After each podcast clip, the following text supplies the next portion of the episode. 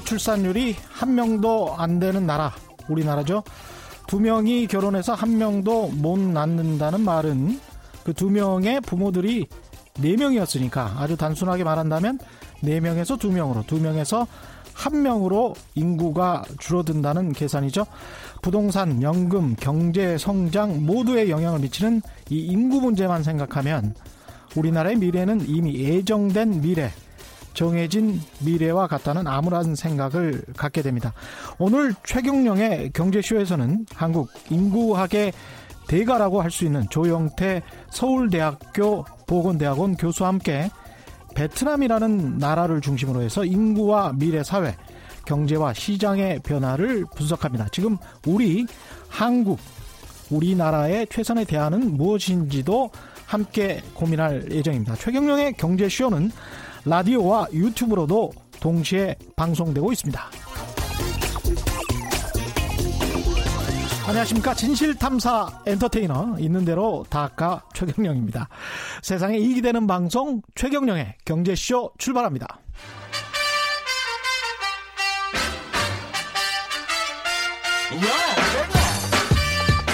최경령이 원하는 건 오직 정의.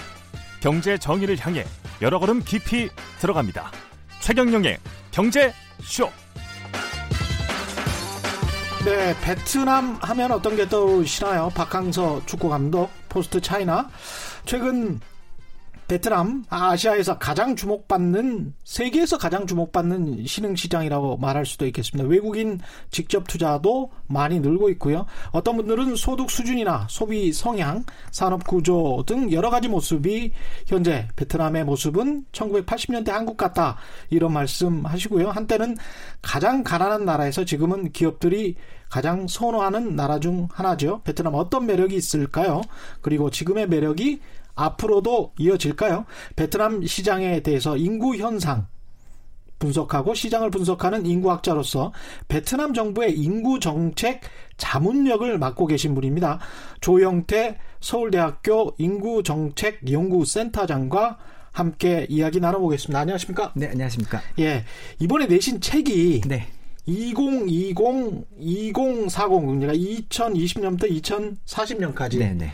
베트남의 정해진 미래 이런 책인데요. 제가 이제 오프닝에서 우리나라의 예정된 미래, 정해진 미래라는 말씀을 드렸는데 사실은 이 책에서 그냥 따온 겁니다. 이 정해진 미래라는 이 책 제목이 굉장히 매력적이더라고요. 네네. 예, 그리고 좀 사람을 압도하는 느낌도 들고 이게 어떻게 보면 인구만 생각하면 아 이게 미래가 정해졌나 이런 생각이 들기도 해서 가장 먼저 이제 눈에 띄는 게 베트남 인구 정책 자문을 네네. 한국인 교수신데 그렇죠. 예. 아 이게 어떻게 맡게 되신 그게 거죠? 어떻게 된 거냐면요. 예. 어, 제가 2015년 여름 이제 가을 학기부터 2016년 봄 학기까지 1년 동안 서울대학교에서 연구년을 받게 되었는데 예. 어, 일반적으로 이제 뭐 그때 저희 첫째가 중학교 1학년, 둘째가 초등학교 4학년이었어요. 그때 미국으로 가서 영어 가르쳐 줘야 되는데 그렇죠. 예, 보통은 다 예. 영어 때문에 미국을 가야 되는데 무조건요.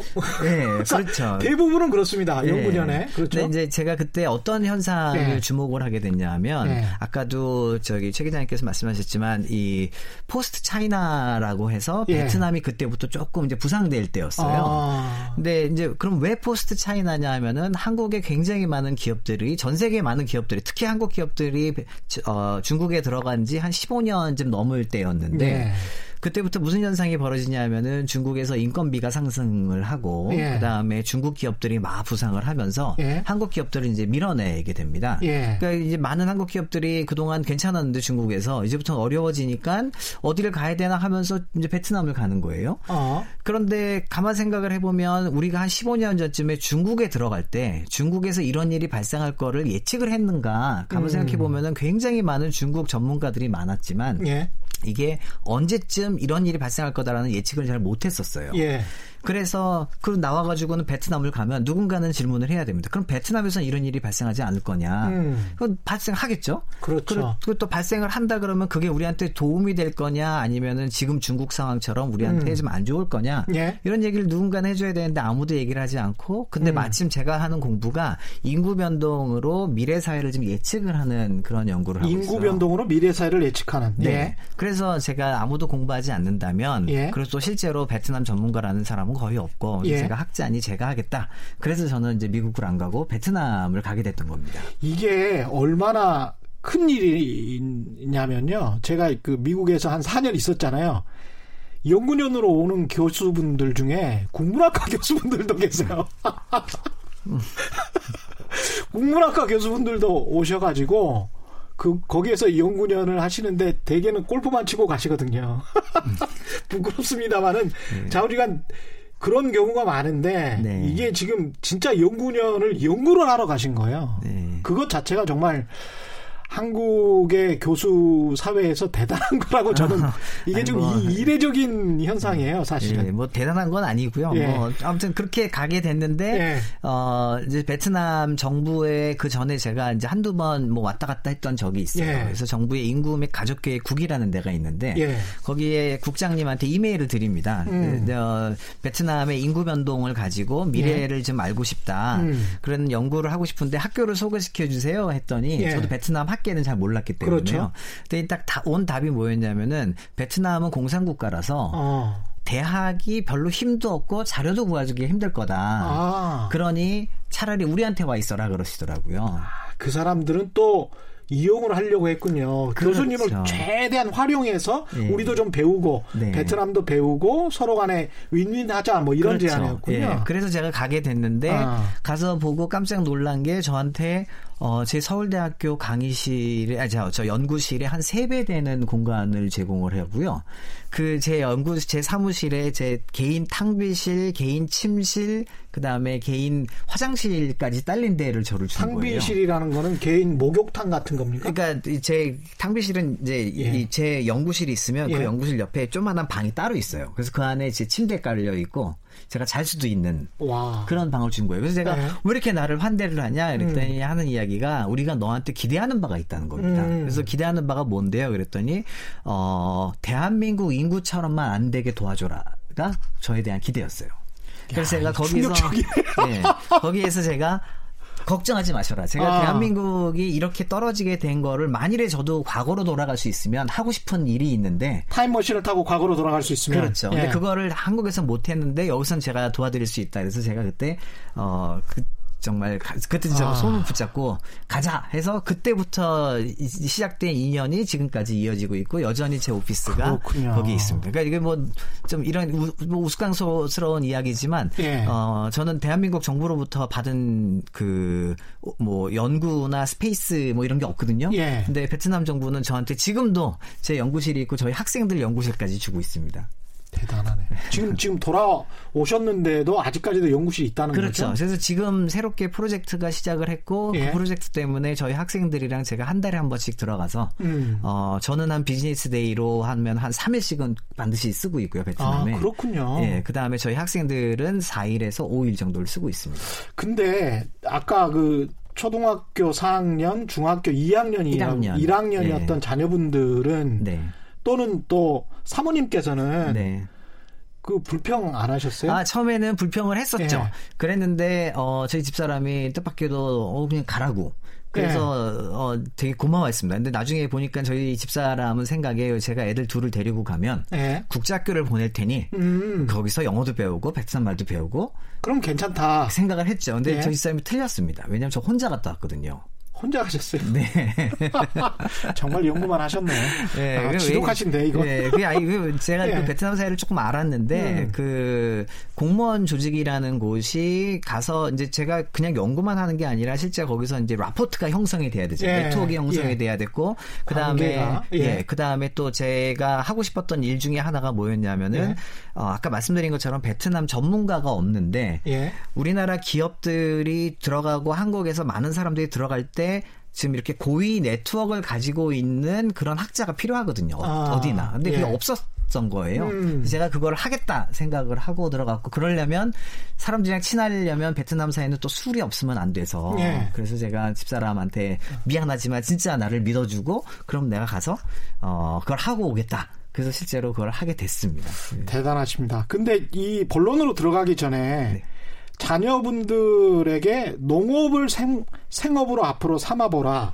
어, 아닙니다. 이건 그냥 약간 이제 와전이 된 와전이 건데 된 겁니까? 농업을 생업을 하라는 얘기가 아니라 예. 생업을 하기는 쉽지 않습니다. 왜냐하면 예. 어, 이게 부모나 뭐 누구가 농업을 하고 있으면은 그걸 가부로 받는 건 음. 가능하지만 전혀 그렇지 않은 데서 맨 땅에 헤딩을 해서 농업을 하는 거는 매우 어려운 일인 예. 거예요. 예. 그래서 그러나 제가 어, 이제 말씀드린 것처럼 이제 인구학이 인구가 앞으로 어떻게 바뀌고 어디에 더 사람이 많아지고 어디에 적어지고 예. 적어진다 그러면은 근데 적어지는데 반드시 필요한 일이면 당연히 가치가 올라가잖아요. 예. 그런 것들을 이렇게 머릿속으로 그리게 되는데 그 중에 하나가 이제 농업이라는 분야였고 음. 그 농산업이라는 분야였고 그래서 이제 저희 집 애한테는 어 남들은 농대 가기도 싫어하는데 예. 너는 농대를 갔으면 좋겠고 근데 그냥 농대를 가기보다는 좀 이 농업일이 실제로 땅에서 어떤 일이 벌어지는지를 알고 가면은 더큰 음. 전문가가 될 수 있으니 음. 그래서 제가 저희 집 애한테는 고등학교를 가려면 농업 고등학교를 가는 것도 나쁘지 않겠다라고 얘기를 했고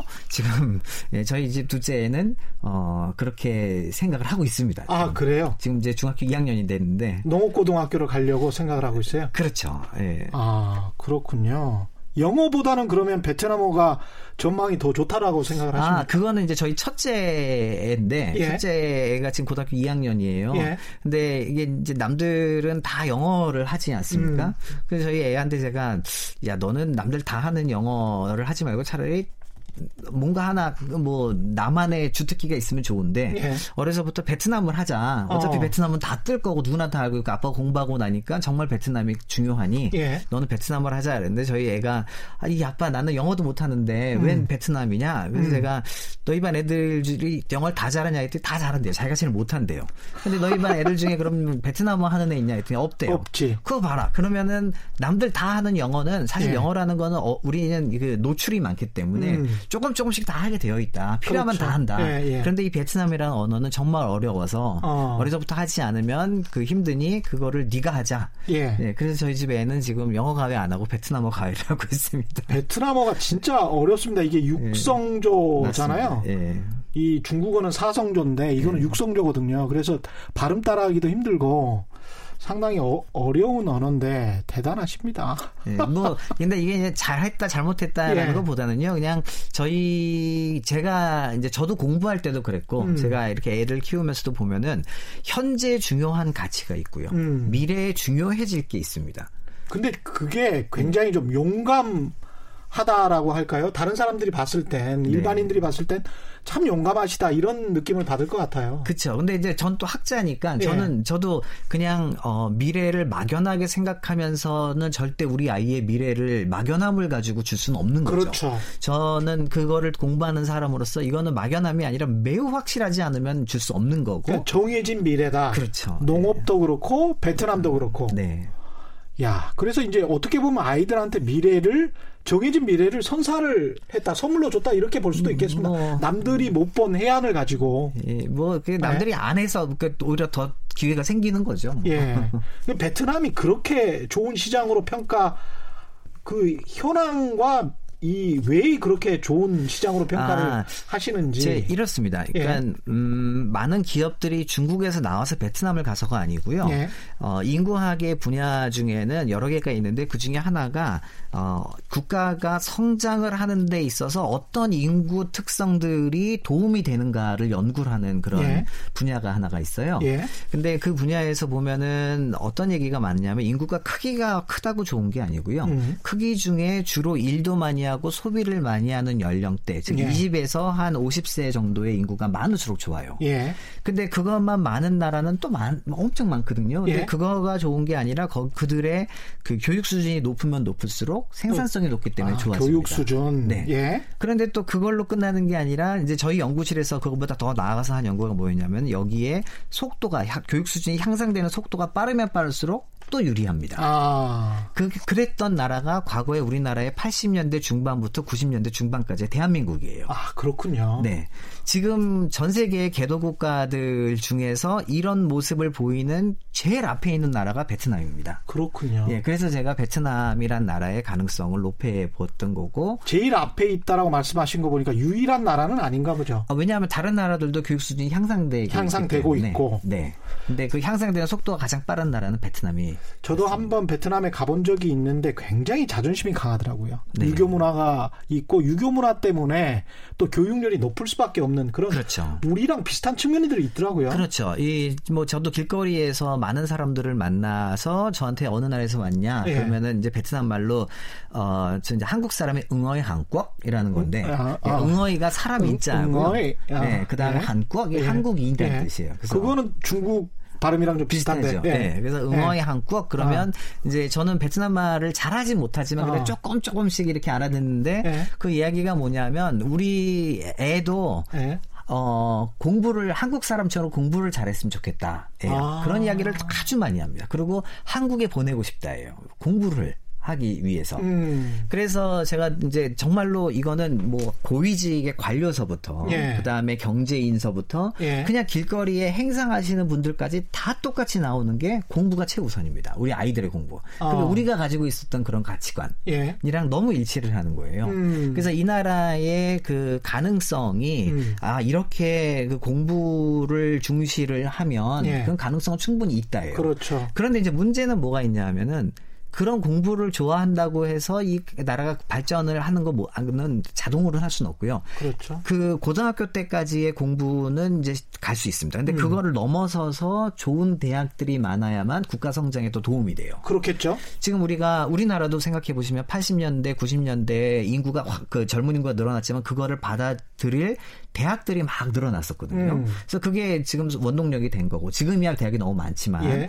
어, 중국도 전 세계의 공장들을 다 받아가지고 음. 그냥 거기서 생산만 한 게 아니라 거기서 배우게 해가지고 똘똘한 자기네 좋은 대학을 나온 애들이 거기서 배워서 나와서 자기 거를 차리게 만듭니다. 예. 예, 그게 중국이 지금 성장한 힘이에요. 음. 그러니까 베트남이란 나라는 이제 전 제가 베트남의 가능성과 그 다음에 과연 이, 어, 이 어느 정도의 그 천장이 있을 텐데 이 천장을 뚫고 나갈 거냐 아니냐의 그, 그 이제 이 개연성을 제가 생각하는 거는 대학들이 좋은 대학이 많아서 예. 이 국민들의 공부에 대한 열망을 다 받아주면은 그들이 배워서 다 외국 기업에서 배워서 나와서 자기 걸 차리면 이 나라는 음. 성장을 더할 겁니다. 그렇겠죠. 그런데 예. 이제 조금 안타까운 게 베트남은 좋은 대학이 없어요.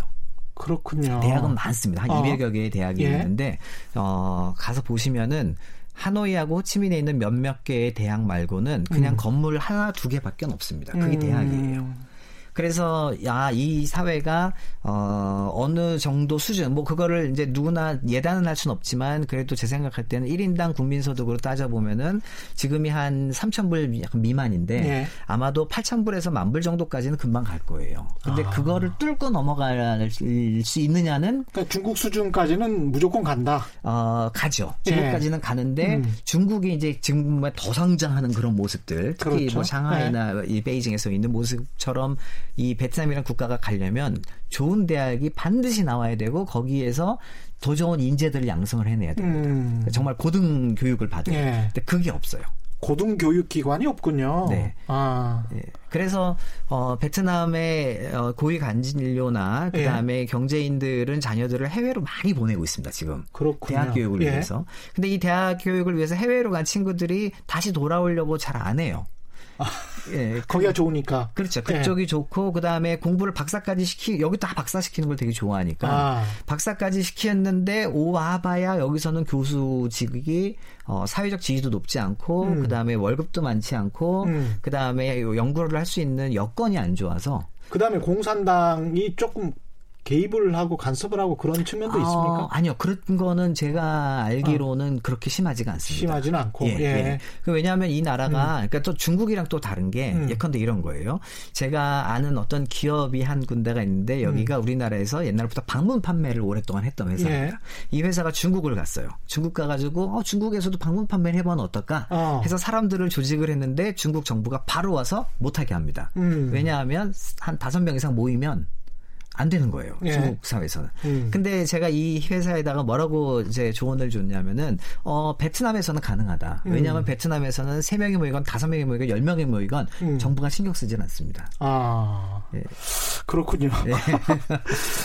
그런 이 근데 이런 상황에서 이제 고등교육기관은 좀 부족하기는 하지만 그럼에도 불구하고 우리 삼성전자 뭐 대표적으로 네. 가 있고요. 외국 기업들도 포스트 차이나로 베트남을 꼽기도 하지 않습니까? 이렇게 그렇죠. 이제 경제가 성장하고 시장이 발전한 이유는 뭘까요? 그러면 어, 뭐 가장 큰 거는 음. 베트남 정부가 그 도이머이 정책을 아, 도이머이 한- 정책. 예, 그게 예. 1988 86년부터 예. 시작을 한 건데 음. 어, 그 이후로 실제로 개방 개혁을 했고요. 예. 근데 그거를 하면서 국민들의 이 삶의 질 혹은 뭐 소득 수준이 올라가는 게 눈에 띄게 보이기 때문에 음. 예. 그래서 그거를 계속 추구를 했던 게 가장 음. 컸던 것 같습니다. 그래서 그럼- 정부의 그 개방 정책 예. 예, 그게 주요했던 거죠. 음. 아까 말씀하신 게 이제 인구가 성장하고 있고 2049, 2050 20, 예, 40. 2040 정도, 네. 20대에서부터 40대 정도의 인구가 가장 탄탄하고, 근데 이 인구는 계속 네. 이런 수준을 유지하도록 정책 자문을 해 주신 거겠죠? 그렇죠. 그게, 예. 어, 이제, 이- 제가 처음에 갔을 때 인구 및 가족계획 9위라는 곳입니다. 제 예. 오피스가 있는 데가. 예. 근데, 어, 2017년 12월 31일자로, 예. 자로, 가족 계획을 수면 밑으로 내리고를 결정을 하고 지금 이름을 바꾸는 작업에 들어갔어요. 인구 아. 구구로. 인구 구구로, 예. 왜냐하면 가족 계획을 우리나라도 과거에 과거에 가족 계획을 열심히 한 것처럼 예. 베트남도 가족 계획을 열심히 해와서 어. 지금 지난 15년 동안 애를 두 명을 낳고 있습니다. 음. 그러니까 학교 출산율이 2거든요. 예. 그런데 지역별로 이제 1.5인 곳도 있고 1.6인 곳도 있고 어떤 데는 3인 곳도 있어서 평균이 이제 2인데 예. 이 나라가 고민이 든 거예요. 이거를 가족 계획이란 걸 계속 해야 되나 말아야 되나. 그래서 음. 이제 저한테 예. 그 질문을 한 거였어요. 네, 네가 만일에 한국의 과거로 돌아간다면 가족 계획 할래? 였습니다. 똑똑하다, 사람들. 되게 똑똑하다. 네. 예. 그래서 이제 저는 어, 우리나라가 2.1이었을 때가 1983년이었는데 예. 그 이후로 1.56인가 될 때까지 구, 1996년까지 가족 계획을 계속했거든요. 예. 그래서 제가 얘기를 한 게 어, 이런 좀 높은 것도 있고 낮은 것도 있지만 음. 2.0으로 지금 15년 동안 유지가 되면 가족 계획은 사실은 그만둬야 되는 게 맞다. 음. 예, 그리고 이미 떨어진 곳은 한 번 떨어지면 되돌리기가 쉽지 않기 때문에 그렇군요. 예, 그래서 가족 계획이라는 거는 그만두고 그리고 이제 인구의 그 방향을 인구 정책의 방향을 음. 출산으로 놓지 말고 국가의 개발로 놔야 된다. 발전으로.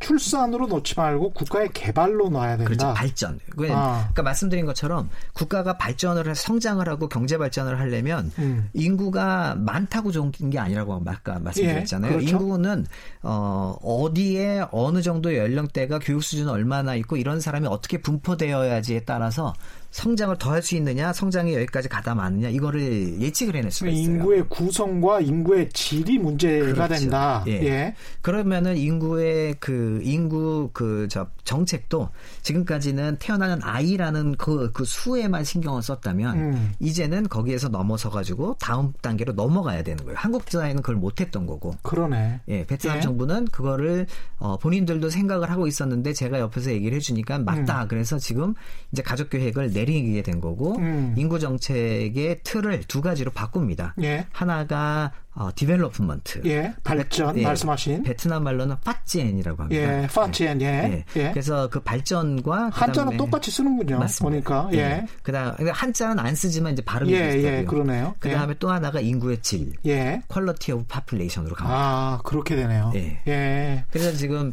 베트남 정부가 그 작업에 들어갔어요. 아. 그동안은 가족 계획만 열심히 해왔잖아요. 예. 이제 가족 계획을 수면 밑으로 내린다는 이야기는 음. 이 발전과 인구의 질을 해야 되는데 이거는 내용이 어떠며 자기네들의 조직은 어떻게 바뀌어야 되고 음. 이런 거를 이제 준비를 해야 될 거잖아요. 네. 절대로 급하게 준비하지 않습니다. 아. 시간이 걸려도 좋으니 예. 천천히 연구부터 시작을 합니다. 그렇군요. 네, 그래서 지금 저희 연구실이랑 같이 그 연구를 하고 있어요. 이렇게 우리는 가, 가령 이 질문이 계속 나올 수밖에 없어서 네. 청취자분들이 가장 그 질문이 궁금할 것 같아서 순서는 아닌데 그 질문부터 먼저 드릴게요. 우리 같은 경우에 지금 네. 출산율이 한 명 아래로 떨어졌지 않습니까? 그렇죠. 근데 아까 말씀하신 대로 그게 그렇게 떨어지면 출산율이 떨어지면 걷잡을 수가 없다라고 말씀을 하셨는데 우리 같은 경우는 걷잡아야 되는데 네. 어떻게 해야 됩니까? 우리는? 아, 이게 사실 저는 우리나라 정부가 예. 어 그러니까 출산율이 뚝 떨어 이제 두 가지를 저는 생각을 하는데 우리나라 정부가 1996년까지 가족 계획을 하고 예. 그 다음에 10년 동안 정부 조직 내에 인구를 보는 그 조직 뭐 오피스 뭐 이게 하나도 없어졌어요. 그냥 우리 가족 계획이 인구였고 가족 계획을 그만뒀으니까 인구는 끝이 됐던 거였죠. 그냥 보건복지부 산하에 있어야 됐었을 것 같은데 있다면 최소한 하나라도 있었어야 되는데 거기서 모니터링을 하고 특히 이렇게 경제 위기가 오면 음. 사람들은 위기 상황에서는 아무래도 내 생존이 중요해지잖아요. 예. 그러면 재생산이란 거는 미룰 수밖에 없거든요. 그렇죠. 예, 그러면은 이게 일시적인 현상이 될 거냐 아니면은 장기적으로 갈 거냐 이런 거를 누군가는 보고 모니터링 하고 있어야 되는 게 맞는데 그렇죠. 그게 저 우리나라 정부 조직에는 없었던 거죠. 그러니까 96년부터 해서 한 10년 동안 없었다는 거. 2005년까지 없었습니다.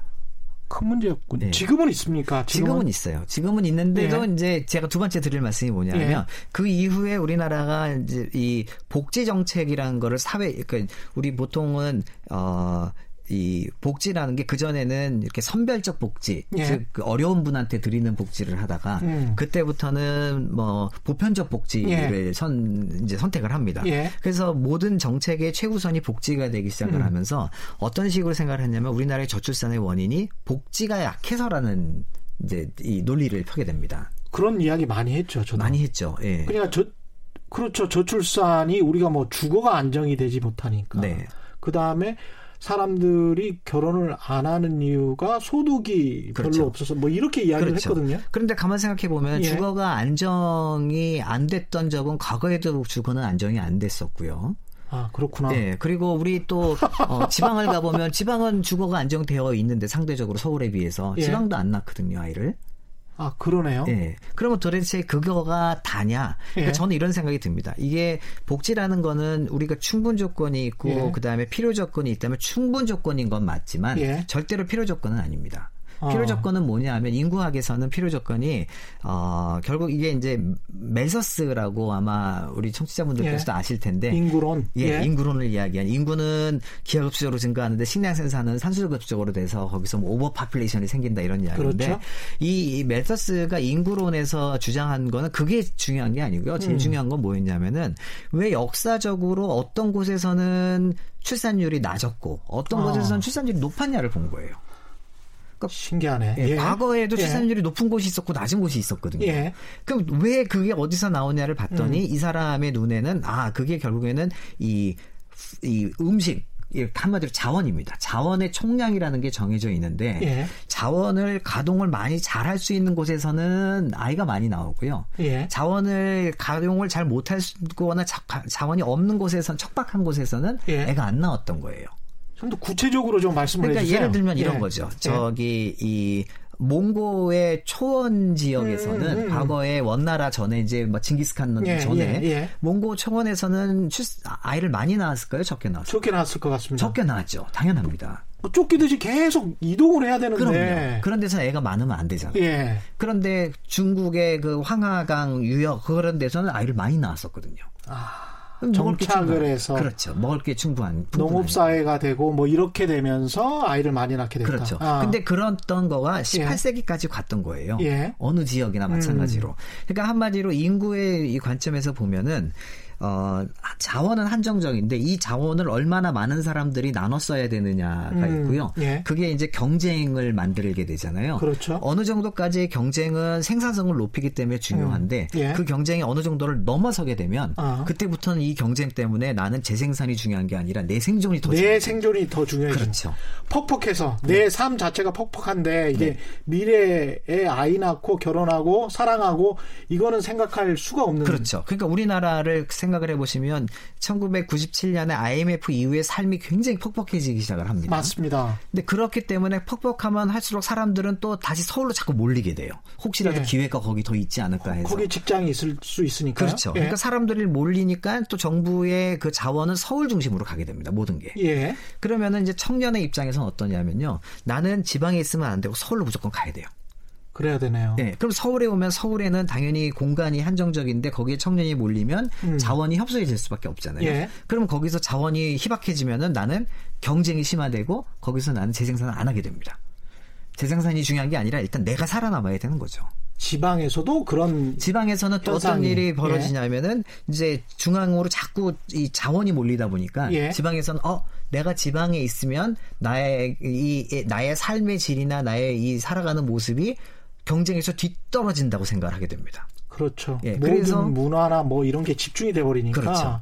그래서 거기에서도 역시 나의 나는 지방에 살고 있지만 나의 그 저기 가야 할것 지향점은 결국 서울이 되는 거고 그런 경우에는 나의 생존보다는 아니 재 생산보다는 거기서도 내 생존인 서울로 가야 되는 이걸 하게 되죠. 그러면 결국 솔루션이라고 할 수 있는 것은 지역 균형 발전이 중요한 겁니까? 어, 두 가지가 있어야 될 것 같아요. 예. 첫 번째는 물리적으로 일단은 서울로 집중된 거를 흩어놔야 될 필요가 있을 것 예. 같고요. 두 번째는 이게 또 사람은 심리적인 동물이기 때문에 예. 심리가 극복이 되지 않으면 안 됩니다. 예. 그러니까 지금 사실은 혁신도시나 뭐 저기 저 세종시나 이렇게 많이 만들어 놨는데 음. 거기 혁신도시에 그럼 뭐 흐트러 놨으니까 거기가 출산율이 높고 막 이래야 될 거 아니에요. 예. 근데 이건 심리가 음. 한마디로 이렇게 우리는 성공하려면 우리는 피라미드가 있고 예. 꼭지점은 서울이고 꼭지점은 서울대학교고 꼭지점은 의대야. 예. 나는 이런 가치관을 공유하고 있으면 절대로 음. 이건 흐트러질 수가 없어요. 가치관 자체가 바뀌어야 된다는 그렇죠. 건데 예. 인간의 가치관이랄지 인식이랄지 이런 거는 기술의 발전이나 뭐랄까요 기계 문명의 발전보다는 좀 뒤처져서 네. 문화지체 현상이 나타나는 게 일반적인데 네. 이게 먼저 가고 이렇게 될 수가 있을까요? 어, 제도가 만들어 줄 수도 있습니다. 예를 제도가, 들어서 예, 예. 예 를 들어서 이런 겁니다. 우리는 대학을 몇 살에 가야 됩니까? 우리는 대학을 18살에 가지 않나요? 그렇죠. 예. 만일에 대학을 25살에 가면 안 될까요? 뭐 안 될 이유는 없겠죠. 그렇죠. 그런데 어, 안 될 이유는 없지만 예. 25살에 대학 가기는 매우 어렵습니다. 왜냐하면 우리나라의 제도는 18세를 중심으로 해놨기 때문이에요. 거기다가 생각해 보니까 취업도 네. 군대 갔다 와서 25살에 꼭 해야 되는 것처럼 강박적인 그렇죠. 생각을 가지고 있네요. 네, 우리는 굉장히 이렇게 예. 어 삶의 생, 삶의 뭐라 그럴까요? 이렇게 사이클, 패턴이 예. 사이클이 누구나 다 똑같이 살아야 됐어요. 맞습니다. 네. 예. 그렇게 되면은 어, 경쟁이 심화될 수밖에 없는 거예요. 그러네요. 그걸 흐트러질 수 있는 제도는 분명히 나올 수가 있어요. 아니 젊었을 때 좀 놀다가 네. 좀 나이 들어서 벌려고 생각할 수도 있는 거네요. 생각해 보니까. 그럼요. 근데 우리는 모든 게 다 연공서열로 되어 있고 네. 지금 이런 얘기도 있습니다. 저도 기억이 나는데 과거에 우리의 어 저는 이제 사회학을 공부했는데 네. 사회학을 공부한 사람들이 제일 많이 하려던 게 행정고시였어요. 음. 과거에. 예. 예. 행정고시를 보거나 아니면 언론사를 들어가야 되는데. 맞습니다. 그렇죠. 예. 근데 행정고시를 누구나 다 빨리 되고 싶어 했습니다. 그랬죠. 예, 맞습니다. 빨리 되면 2학년 때 됐어, 3학년 때 예, 됐어. 맞습니다. 보통 그게 경쟁이었습니다. 예, 그게 예. 경쟁. 사실 예. 경쟁할 필요가 없는 거였거든요. 예. 그런데 그때 일찍 들어온 사람들이 제 연령 또래 제 친구들이 이미 과장 아니 그죠 국장급이 된 친구들이 있는데 예. 이 친구들 좀 있으면 나가야 돼요. 너무 일찍 시작했으니까. 맞습니다. 네. 아. 그러니까 이게 삶이라는 거는 굉장히 스프레드에 아웃되어 있고 좀 예. 이렇게 다양화될 수 있는데 우리는 그걸 획일적으로 해왔고 음. 그게 성장을 했는데 도움이 됐던 거고요. 이제는 아닌 거죠. 생각해 보니까 그러네요. 저도 그 대학 졸업하자마자 이 KBS라는 회사를 들어와서 그 되게 잘 됐다라고 생각을 했는데 쭉 지나고 나- 나서 보니까 삼수도 하고 그러니까 대학을 삼수하고 그 다음에 이제 KBS를 언론고시를 당시에 언론고시를 삼수를 했으면 저보다 4년 네. 형들이잖아요. 근데 그 사람들이 행동하는 거를 보니까 나중에 보니까 저 사람들이 훨씬 나았 나은 것 같다 그런 생각이 들 때가 많더라고요. 네, 그러니까 뭐 이게 이제 삶의 저- 순간순간의 예, 판단에 저- 있어서도 그렇죠. 그렇고. 저는 이거를 예. 삼수를 하고 그거보다는 예. 사실 이 사람들이 그냥 한 번에 들어오면 더 좋은데 예. 삼수를 했다는 얘기는 딴 거 안 하고 그것만 준비한 거잖아요. 예. 사실은 그것도 경쟁에 내몰렸던 겁니다. 아 그렇죠. 예. 예. 그거를 스프레이에다 아웃을 시켰으면은 이 예. 사람이 고등학교를 졸업을 하고 예. 뭐 내가 사실 일생을 뭘 살지를 모르잖아요. 예. 그러니까 다른 일을 먼저 해보고 뭐 직장 생활도 해보고 아니면은 진짜 알바도 해보고 예. 집에서 엄마한테 혼나도 보고 음. 이렇게 하다가 아 내가 이제 뭘 해야 될까나 이걸 찾아서 가는 삶과 음. 그게 아니라 나는 반드시 기자가 되어야 되는데 음. 왜 기자가 돼야 되냐면 남들도 다 기자를 하니까. 예. 예. 그런데 이게 올해 떨어지면 내년에 또 준비해야 되고 이거는 다른 삶이 되는 거예요. 어제 저 스튜디오 밖에 있는 PD 분이랑 이야기한 게 갑자기 생각이 나는데요. 어떤 이야기를 했냐면 비행기에서 떨어지라고 할 때 영국 사람들에게는 명예를 위하여 이러면 떨어진대요. 네. 그런데 이제 미국 사람들한테는 돈 100불을 주면 떨어진다고 합니다. 근데 한국 사람은 네. 유행이야 이러면 떨어진대요. 그게 저희 예. 예. 전에 기억나세요? 이 KBS 프로그램이었는데 비타민이라는 프로그램이 있었어요. 예. 그때는 매체가 다양하지 않아서 모든 예. 사람이 다 TV 공중파를 볼 때였습니다. 예. 그때 저 기억나는 게 어, 그날 검은 콩이 몸에 좋다 그래가지고 다음날 예. 검은 콩 풍기 현상이 나타났었습니다. 그거 가지고 사실 그런데 지금 케이블 채널들 일부에서는 장사를 하기도 합니다. 네. 그러니까 그 프로그램이 나올 때 네. 알게 모르게 짬짬이로 네. 홈쇼핑 채널에 그, 아? 그 상품을 또 방송을 해요. 예, 예. 그래서 직접적으로 왔다 갔다 하면서, 어? 이런 이야기가 이게 몸에 좋다고 하는데 여기에서 지금 팔고 있는 거예요. 예, 예, 예. 서로 간의 편성 시간을 그렇게 그렇죠. 맞추더라고요. 근데 아무튼 과거에는 예. 우리가 굉장히 얼마나 가치관이 획일적이냐 하면 우리나라 그랬습니다. 음. 이게 좋다 그러면 다 사야만 맞아요. 예, 이게 지금은 저는 이제 우리나라의 기회가 없어지는 게 아니라 오히려 더 생기고 있다고 생각을 하는데 그 네. 이유가 뭐냐면 일단 방송만 해도 매체가 다원화됐잖아요. 그렇죠. 굉장히 KBS 입장에서는 안 좋죠. 왜냐하면 우리가 어. 다 독점했는데 그랬습니다. 그러나 사회 입장에서 보면은 이거는 흐트러졌고 이제는 KBS 기자가 아니고 네. 내가 기자를 해도 내가 살 수 있는 길이 생긴 거예요. 맞습니다. 예. 예. 그렇다면 반드시 내가 대학교를 18세에 가가지고 KBS 기자가 되기 위해서 재수 삼수를 해야만 하느냐? 예. 아니어도 되는 거예요. 그럴 필요가 없죠. 그렇죠. 예. 그럼 삶이 다원화되는 거고 훨씬 풍부해질 수가 있어요. 여러 가지 먹고 살 게 생기니까. 그렇죠. 예. 그렇게 되면 뭐 그렇게 해서 풍족하게 살게 되면 또 아이 낳고 결혼하고 잘 살 수 있는 것이고. 그렇죠. 그래서 이제 그런 모습들이 우리나라에서 이제 생기는데 예. 베트남이라는 곳은 음. 어 제가 지금 이 베트남을 보면서 느끼는 게 뭐냐면 우리가 일반적으로 어떤 생각하냐면요. 예. 베트남 그러면 하노이 호치민을 생각을 합니다. 그렇죠. 사람들이 바글바글하고 오토바이가 바글바글해요. 그렇죠. 그렇죠. 그런데 어 하노이 호치민의 이 베트남 인구 9,600만 중에 몇 퍼센트나 살고 있을까라고 질문을 해 보면 사람들은요 한국을 떠올립니다. 그렇겠죠. 네, 우리 예. 서울의 모습이 절반이니까. 예. 예. 근데 하노이 호치민은 13%밖에 안 살아요. 아, 두 도시 다 합해서도? 네. 그것도 하노이 호치민도 13%라는 거는 도시 지역이 아니라 농촌 지역을 다 포함해서입니다. 이 하노이 아, 호치민 되게 크거든요. 예. 그래서 그걸 포함한 것이 도시 지역만 따지면 그것도 없어요. 그러면 도대체 나머지 인구는 어디에 살고 있냐면은 예. 다 스프레드 아웃돼 있어요. 흩어져 있습니다. 자, 그러면. 베트남이라는 사회가 발전을 하려면 예. 우리나라처럼 하노이 호치민으로 전 국민의 50%를 몰리게 하는 게 좋으냐? 음. 더 이렇게 지속 가능한 발전을 하려면 예. 아니면은 아직은 우리가 여기도 집중이 안 됐으니 예. 중간 중간에 많은 거점 도시도 만들고 좋은 대학교도 거기 만들어서 음. 또 사람들의 지금은 이제 우리는 예전에는 매체가 하나밖에 없었지만 지금 이제 매체가 다원화된 거를 예. 베트남에 이미 경험을 하니 그 다원화된 매체를 가지고 국가가 이렇게 쭉 공통적으로 성장할 수 있게 만드는 게 베트남의 미래에 도움이 되느냐? 예. 당연히 후제입니다. 음. 예, 그래서 그거를 지금 인구 정책에서 준비하는 거예요. 야, 이게 결국은 말씀하신 거 들어보니까 이제 공간의 문제, 그 다음에 공간이 사람에게 주는 정신적인 상태 문제. 갑자기 쥐 실험이 생각이 나고 그렇기도 합니다. 그러니까 그렇죠. 한꺼번에 쥐들도 한꺼번에 모아놓으면 굉장히 스트레스를 받는데요. 예. 그럼 스트레스를 받으면 아이를 못 낳는다는 거예요. 맞아요. 예.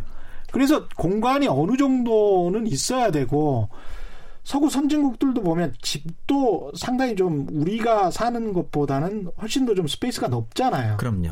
그 아파트라는 공간을 예. 우리는 되게 선호했지만 그거는 좁은 공간에 많은 사람이 살기 위해서 만든 거고 예. 서- 서구에서는 아마 우리도 그럴 것 같아요. 우리도 만일에 space가 넓게 이렇게 잘 살 수 있다면 음. 굳이 아파트에 살고 싶은 생각이 안 들겠죠. 그렇죠. 예. 훨씬 더 쾌적한데. 예. 그런 측면에서 이제 베트남 시장의 장점들이 많이 보이는 것이고 우리 기업들 도 그러면 가서 많이 일을 하고 있고 앞으로도 어떤 발전된 어떤 시장의 모습, 어떤 기회 이런 네. 것들은 어떤 게 있을까요? 그러니까 이럴 것 같습니다. 우리가 예. 중국을 이제 포스트 차이나라고 이야기를 하면 음. 우리가 중국을 시장으로 봤던 게 아니라 중국을 생산 기주로 봐왔잖아요. 예. 그러면 포스트 차이나라 그러면 베트남도 역시 생산 기주로 보는 겁니다. 음, 그래서는 안 됩니다. 생산 기지가 예, 아니다. 베트남은 생산 기지로 보시면 안 되고 베트남이란 곳을 큰 시장, 우리랑 같이 우리 같이 성장하는 파트너로서의 시장으로 봐줘야 되는. 파트너로서의 시장. 예. 근데 제가 이 말씀 왜 드리냐면 이런 예. 겁니다. 어, 이제 베트남이 왜 성장을 해야 되느냐? 음. 사람들이 저한테 얘기하는 게, 어, 그러면 당신이 이야기한 대로 베트남도 한 15년 정도 지나면 음. 인건비도 상승할 거고, 베트남 기업도 성장할 거고, 게다가 뭐, 네가 얘기한 것처럼 베트남에 좋은 대학들이 생겨나서 음. 거기서 똘똘한 애들이 우리한테 배워가지고 나가서 자기 걸 차리면 예. 우리를 밀어낼 거 아니냐? 예. 라는 이제 이야기를 하죠. 그렇죠. 중국 보면서. 그렇죠. 예. 그런데 여기서는 이제 한 가지 우리가 또 인구라는 거는요. 음. 어, 그들의 인구만 있는 게 아니라 우리의 인구도 있습니다. 그렇죠. 예. 그 예. 무슨 말씀이냐? 중국이 성장을 할 때는 우리나라도 젊었어요. 그러니까 중국과 맞습니다. 우리나라가 예. 비슷비슷합니다. 그죠? 90년대였으니까요. 예, 우리도 젊었어요. 예. 자, 우- 베트남이 앞으로 성장을 해서 15년이나 20년 뒤에 이제 크게 성장을 하면 음. 우리나라는 그때 2040년이 되겠죠? 예. 2040년이 되면 우리나라는 완전 초초 고령 국가가 됩니다. 예. 65세 이상이 15%가 훨씬 넘어 있을 거고. 15%가 아닙니다. 셋 예. 중에 한 명이 65세가 될 거예요. 셋 중에 한 명. 예. 그러면 예. 사람도 내가 고령화가 되면 예. 고령자가 되면 주변에 나 같은 고령자가 많은 게 좋을까요? 젊은 지금 믿을 수 있는 친구가 있으면 좋을까요? 젊은 믿을 수 있는 친구가 있으면 좋겠죠. 국가도 똑같습니다. 국가도 음. 지금 일본이 고령화가 됐지만 그래도 성장을 이렇게 해왔던 게 음. 주변에 한국이나 대만이나 중국이라는 젊은 나라가 있었기 때문인 예. 거예요. 예. 우리나라가 20, 저 20년 뒤, 15에서 20년 뒤에 우리나라가 초고령 국가가 되면 일본은 우리보다 더, 중국도 대만도 다 고령 국가가 되는 거예요. 예. 그러면은 이렇게 고령 국가가 됐을 때 우리한테 뭔가를 안정적으로 공급해 줄 수 있는 그런 국가가 필요하고 그게 음. 어디에 되느냐? 지금부터 준비를 만들어야 된다는 거죠. 우리가 그 친구를. 아. 그 친구가 베트남으로서 이제 생각을 하시면 어떻게 보면 미국이 그 중남미 특히 멕시코라는 시장이 든든하게 있었기 때문에 네. 경제가 안정적으로 발전했다 이런 이야기하고 비슷하게 들리기도 그렇죠. 합니다. 예. 예. 그러니까 지금 우리가 베트남을 생산 기주로 생각한다면 거기다 공장을 세워야 되는 게 맞지만 예. 사실 저는 베트남은 앞으로 어 이게 우리나라보다 더 국제 도시 호치민 같은 경우는 이미 더 국제 도시고 아 그래요? 왜냐 외국인의 비중도 많고 외국인의 직접 투자도 훨씬 더 쉽고 그렇기 때문에 아. 그 건물을 봐도 우리나라 건물주들은 다 한국 사람이지만 음. 베트남은 이제 건, 물론 주인은 국가가 하지만 예. 그러나 투자를 하고 뭐 이런 게 지금 전 세계에서 들어오고 있거든요 이미 예. 자 그렇다면은 이 베트남은 생산 기지로서가 아니라 사실은 저는 베트남은 더 파이낸스로 우리 한국 산업이 더 진출을 해야 된다고 생각을 합니다. 금융 쪽으로. 금융 쪽으로. 예. 그래서 금융 시장을 더 활성화시키는데 우리 기업들이 도와주고 예. 거기서 부가가치가 아무래도 높으니까 그럼요. 그 높은 부가가치를 우리나라의 15에서 20년 뒤에 음. 가지고 들어오고 그 다음에 만일에 나가더라도 그냥 제조업이 아니라 음. 그 우리가 지금 발전시키고자 하는 이제 IT 중심의 예. 지금 고부가가치 산업이 거기서 성장할 수 있도록 도와주고 그냥 제조업뿐만이 아니고 금융업이나 IT 쪽에 고부가치 산업을 많이 진출해야 된다. 그렇죠. 근데 이제 치안이나 안전 문제 네. 하고요. 그 다음에 이제 공산당의 일당 독재기 때문에 아무래도 이제 부패가 네. 있을 수가 있는데 네. 이두 문제에 관해서는 어떻게 생각하십니까? 일단 치안은 아마 베트남을 다녀보신 분들이 많이 아시겠지만 음. 치안 문제는 사실 굉장히 좋습니다. 아 그래요? 예, 아마 우리나라는 우리 이런 생각하잖아요. 길거리 다닐 때 우리나라처럼 안전한 곳이 없다. 음. 라는 얘기 하는데 사실 베트남에서 워낙 공안이 힘이 세기 때문에 예. 잘못됐다가 공안한테 정말 잡히면 이 사람은 완전 그냥 끝이거든요, 인생이. 그래서 예. 절대로 어 이렇게 하- 헛 함부로하진 않습니다. 아 사람들이. 그렇군요. 예, 예. 그래서 그게 이제 첫 번째의 안정성이고요. 그다음에 예. 사실 그보다 더 중요한 건 이제 정치적인 안정인데 아, 작년에 제가 베트남에 이제 정부 자문을 들어가는데 음. 어딱 내려서 이제 폰을 켰더니 저희 집 사람이 거기다가 카톡을 이렇게 넣어준 거예요. 예. 그 내용이 뭐냐면은 지금 베트남 대통령 돌아가셨다고 저 예. 그 뉴스가 나왔는데 음. 괜찮냐? 음. 예. 그 제가 어 주변을 돌려봤어요. 예. 아무 뭐 이상하지 않아요. 아. 그다음에 제가 인구국을 갔는데 그냥 똑같이 진행이 되는 거예요. 예. 그래서 야 대통령이 돌아가셨는데 어떻게 이럴 수 있냐 했더니 하는 이야기가 뭐냐면은 어 우리나라는 그러니까 음. 베트남 은 과두제라서 음. 정이 권력을 혼자 갖고 있지 않고 네 명이서 나눠서 하고 있습니다. 아. 그게 누구냐면 대통령, 예. 그다음에 총리, 음. 그다음에 당서기장, 예. 그다음에 국회의장. 안정적이구나. 예, 오히려 더 안정적입니다. 예. 예. 공산당의 관료주의나 이런 것들은 걱정할 필요 아, 없어요. 아, 뭐 있습니다. 있습니까? 굉장히 느리고요. 예. 예. 그러니까 우리처럼 생각하면 안 되죠. 예. 굉장히 느리고 또 말씀하셨지만 그 부패가 당연히 존재합니다. 예. 왜냐하면은 국가가 세금을 많이 안 걷기 때문에 그렇죠. 국가가 돈이 없어요. 뒷돈이 있을 것 같아요. 그거를 그 이렇게 뭐 방송에서 예. 말씀드리긴 뭐 하지만 우리 예. 농담처럼 이런 얘기를 합니다. 시스터매틱 부패라고 얘기를 합니다. 예. 예. 그러니까 이제 오히려 systematic하지 않은 곳이 문제인데 예. systematic 부패라는 거를 자기네들끼리도 그렇게 얘기를 하니까 시간이 가는 줄 몰랐습니다. 예. 오늘 여러 가지 insight 네. 통찰을 많이 들으셨을 것 같고요. 오늘 말씀 감사합니다. 지금까지 조영태 서울대학교 인구정책연구센터장과 함께했습니다. 고맙습니다. 네, 감사합니다. 예, 최경영의 경제쇼 오늘 여기까지고요. 지금까지 세상 이익이 되는 방송 최경영의 경제쇼였습니다. 고맙습니다.